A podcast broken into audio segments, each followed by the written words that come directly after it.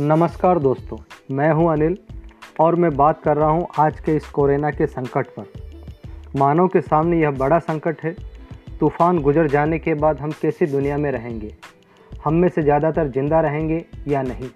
लेकिन बदली हुई दुनिया में रह रहे होंगे। इमरजेंसी में उठाए गए बहुत सारे कदम ज़िंदगी का हिस्सा बन जाएँगे। यह इमरजेंसी की फितरत है।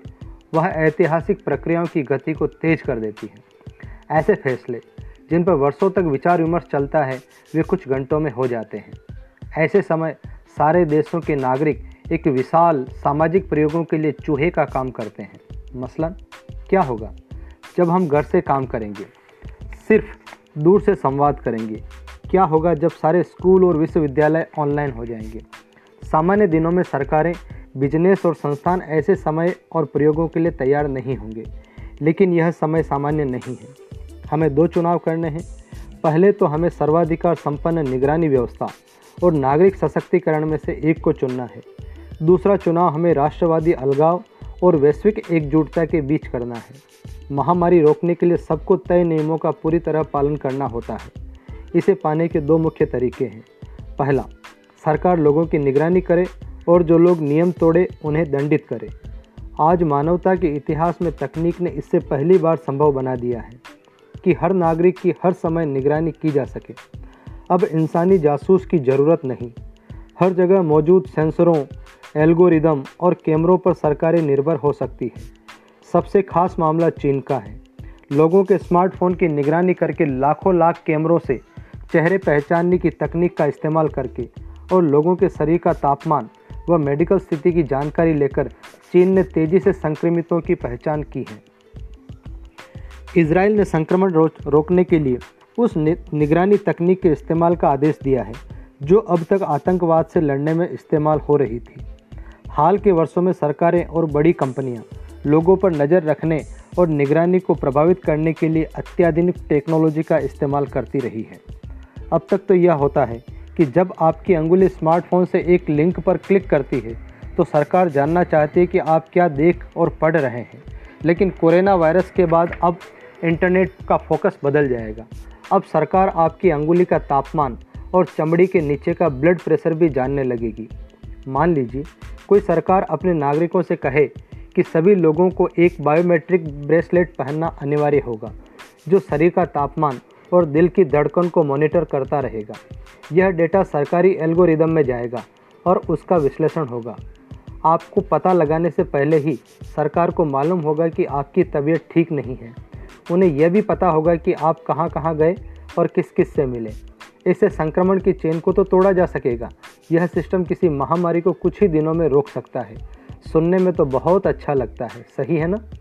अब खतरे को समझिए। यह एक डरावने निगरानी तंत्र को वैधता दे देगा। मिसाल के तौर पर अगर किसी को यह पता हो कि मैंने फॉक्स न्यूज़ की जगह सीएनएन पर क्लिक किया है तो वह मेरे राजनीतिक विचारों और कुछ हद तक मेरे व्यक्तित्व को भी समझ जाएगा। आप एक वीडियो क्लिप देखने के दौरान मेरे तापमान, ब्लड प्रेशर और हार्ट रेट की निगरानी कर रहे हैं। तो आप जान सकते हैं कि मुझे किन किन बातों पर गुस्सा, हँसी या रोना आता है। यह याद रखना चाहिए कि बुखार और खांसी की तरह गुस्सा, खुशी, बोरियत और प्रेम एक जैविक प्रक्रिया है। जो तकनीक खांसी का पता लगा सकती है, वह हँसी का भी लगा सकती है। अगर सरकारों और बड़ी कंपनियों ने हमारा डेटा जुटाना शुरू कर दिया तो वे हमारे बारे में हमसे बेहतर जानने लगेंगे। वे न केवल हमारी भावनाओं का अंदाज़ा लगा पाएँगे, बल्कि प्रभावित कर हमें जो चाहे बेच पाएँगे। चाहे वह उत्पाद हो या कोई राजनेता बायोमेट्रिक मॉनिटरिंग के बाद कैम्ब्रिज एनालिटिका की डेटा हैकिंग तो पाषाण युग की तकनीक लगेगी। कल्पना कीजिए, उत्तर कोरिया में 2030 तक अगर हर नागरिक को 24 घंटे बायोमेट्रिक ब्रेसलेट पहनना हो तो महान नेता का भाषण सुनने के बाद, जिनका ब्रेसलेट बताएगा कि उन्हें गुस्सा आ रहा था तो उनका तो काम तमाम ही हो जाएगा। आप कह सकते हैं कि बायोमेट्रिक सर्विस लॉन्च इमरजेंसी से निपटने की अस्थायी व्यवस्था है। इसे हटा दिया जाएगा, लेकिन अस्थायी व्यवस्थाओं की एक गंदी आदत होती है। वे इमरजेंसी के बाद भी बनी रहती हैं।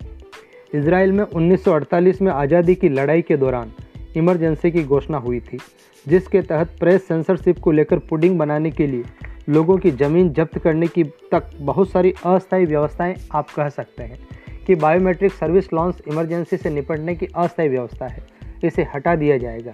लेकिन अस्थायी व्यवस्थाओं की गंदी आदत होती है कि वे इमरजेंसी के बाद भी बनी रहती हैं। इसराइल में 1948 में आज़ादी की लड़ाई के दौरान इमरजेंसी की घोषणा हुई थी, जिसके तहत प्रेस सेंसरशिप को लेकर पुडिंग बनाने के लिए लोगों की ज़मीन जब्त करने तक बहुत सारी अस्थायी व्यवस्थाएँ की गई थी। जी पुडिंग बनाने के लिए मैं मज़ाक नहीं कर रहा हूँ। आज़ादी की लड़ाई कब जीती जा चुकी है? लेकिन इसराइल ने कभी नहीं कहा कि इमरजेंसी खत्म हो गई है। 1948 के अनेक अस्थायी कदम आज भी लागू है। उन्हें हटाया नहीं गया है। शुक्र है 2011 में पुडिंग बनाने के लिए ज़मीन छीनने का कानून खत्म किया गया है। जब कोरोना का संक्रमण पूरी तरह खत्म हो जाएगा तो भी डेटा की भूखी सरकारें बायोमेट्रिक सर्विस लॉन्च इस आधार पर जारी रखने को कह सकती है कि उन्हें डर है कि कोरोना वायरस का दूसरा दौर आ सकता है। या अफ्रीका में इबोला फैल रहा है, या कुछ और, आप समझ सकते हैं। हमारी निजता को लेकर एक बहुत जोरदार लड़ाई पिछले कुछ सालों से छिड़ी हुई है। कोरोना संक्रमण निर्णायक मोड हो सकता है। जब लोगों की निजता और स्वास्थ्य में से एक को चुनना पड़ा तो ज़ाहिर है कि वे स्वास्थ्य को चुनेंगे। दरअसल सेहत और निजता में से एक को चुनने के लिए कहना ही समस्या की जड़ है, क्योंकि यह सही नहीं है। हम निजता और सेहत दोनों एक साथ पा सकते हैं। हमें सर्वाधिकार संपन्न निगरानी व्यवस्था को लागू करके नहीं, बल्कि नागरिकों के सशक्तिकरण से कोरोना वायरस का फैलना रोक सकते हैं। कोरोना का फैलाव रोकने के मामले में दक्षिणी कोरिया, ताइवान और सिंगापुर ने अच्छी मिसालें पेश की हैं। इन देशों ने व्यापक पैमाने पर टेस्ट कराए हैं, ईमानदारी से जानकारी दी है, सजग जनता का सहयोग लिया है। जब लोगों को वैज्ञानिक तथ्य बताए जाते हैं, तब लोग यकीन करते हैं कि अधिकारी सच बोल रहे हैं तो वे अपने आप सही कदम उठाते हैं। मिसाल के तौर पर साबुन से हाथ धोना। यह मानव के साफ़ सफ़ाई के इतिहास की एक बड़ी प्रगति है। उन्नीस सौ शताब्दी के वैज्ञानिकों ने साबुन से हाथ धोने की अहमियत को ठीक से समझा। आज अरबों लोग रोज़ साबुन से हाथ धोते हैं। इसलिए नहीं कि उन्हें पुलिस का डर है, बल्कि वे तथ्यों को समझते हैं, परखते हैं। तो यह जो मेरी बात थी, वो मैंने आप लोगों के सामने रखी। आशा करता हूँ यह बात आपको अच्छी लगेगी। आपने मेरी बात को सुना। आपको बहुत बहुत धन्यवाद। थैंक यू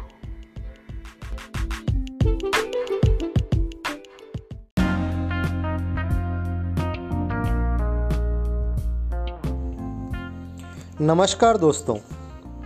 आज मैं आपके लिए लेके आया हूँ राजस्थान पत्रिका के एक नियमित कॉलम, जिसका नाम है बात करामात बात करामात में आज 17 सितंबर 2018 सोमवार को छपा राही का एक कॉलम जो काफ़ी बड़ा मज़ेदार है, और इस कॉलम का नाम है वस की बात। चुनाव आयुक्त कह रहे हैं कि चुनावों में काला धन खर्च करने से रोकना उनके बस की बात नहीं है। पेट्रोलियम मंत्री कह चुके हैं कि पेट्रोलियम पदार्थों पर नियंत्रण करना उनके बस की बात नहीं नहीं है। वित्त मंत्री कह रहे हैं कि रुपये की कीमत को गिरने से रोकना उनके बस में नहीं है। भीड़ द्वारा की जाने वाली हत्याएँ रुक नहीं रही है। सरेआम एक वृद्धा को लुटेरों ने कत्ल करके डकैती कर ली। इससे लगता है कि गिरती कानून व्यवस्था को रोकना पुलिस के बस में नहीं है। तो भाई, सरकारी पहरुओं, यह बताओ कि तुम्हारे बस में है क्या? तुमने जनता को किसके हवाले कर रखा है? भाग्य के? क्या किस्मत के? ईश्वर के? अल्लाह के? या राम जी के? अगर तुम्हारे वश में कुछ नहीं है तो फिर काहे को बड़ी बड़ी बातें बनाते डोलते हो? पता है, सोशल मीडिया पे क्या हो रहा है? लोग अपने प्रधानमंत्री जी के उन भाषणों का अंश फेसबुक व्हाट्सएप पर डाल रहे हैं, जिनमें उन्होंने पुरानी सरकार को कोसा था। तब वे कहा करते थे कि इस सरकार पर कुछ भी वश नहीं है, सब भगवान भरोसे हैं। उनकी बात मानकर जनता ने उन्हें दिल खोलकर समर्थन दिया। आज वे सभी गंभीर मुद्दों पर मौन बैठे हैं, जैसे उनके कुछ भी वश में नहीं है, एक कटु सत्य कहें। हालाँकि सत्य कड़वा और बुरा लगता है। और सत्ता समर्थकों को तो बेहद ही बुरा लगेगा। लेकिन सच बोलने में अपना क्या किस्सा है?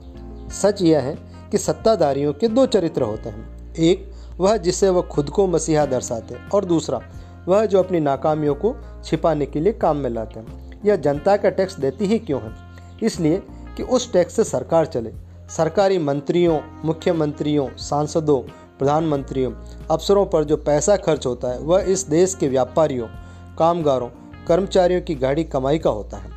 एक मंत्री के रखरखाव पर इतना खर्च आता है कि दस सफ़ेद हाथी पाले जा सकते हैं। बावजूद इससे ये लोग नाकामियों को जब वस की बात नहीं कहकर पल्ला जाड़ते हैं तो कसम से मन करता है इनके चरण आकाश कर दें।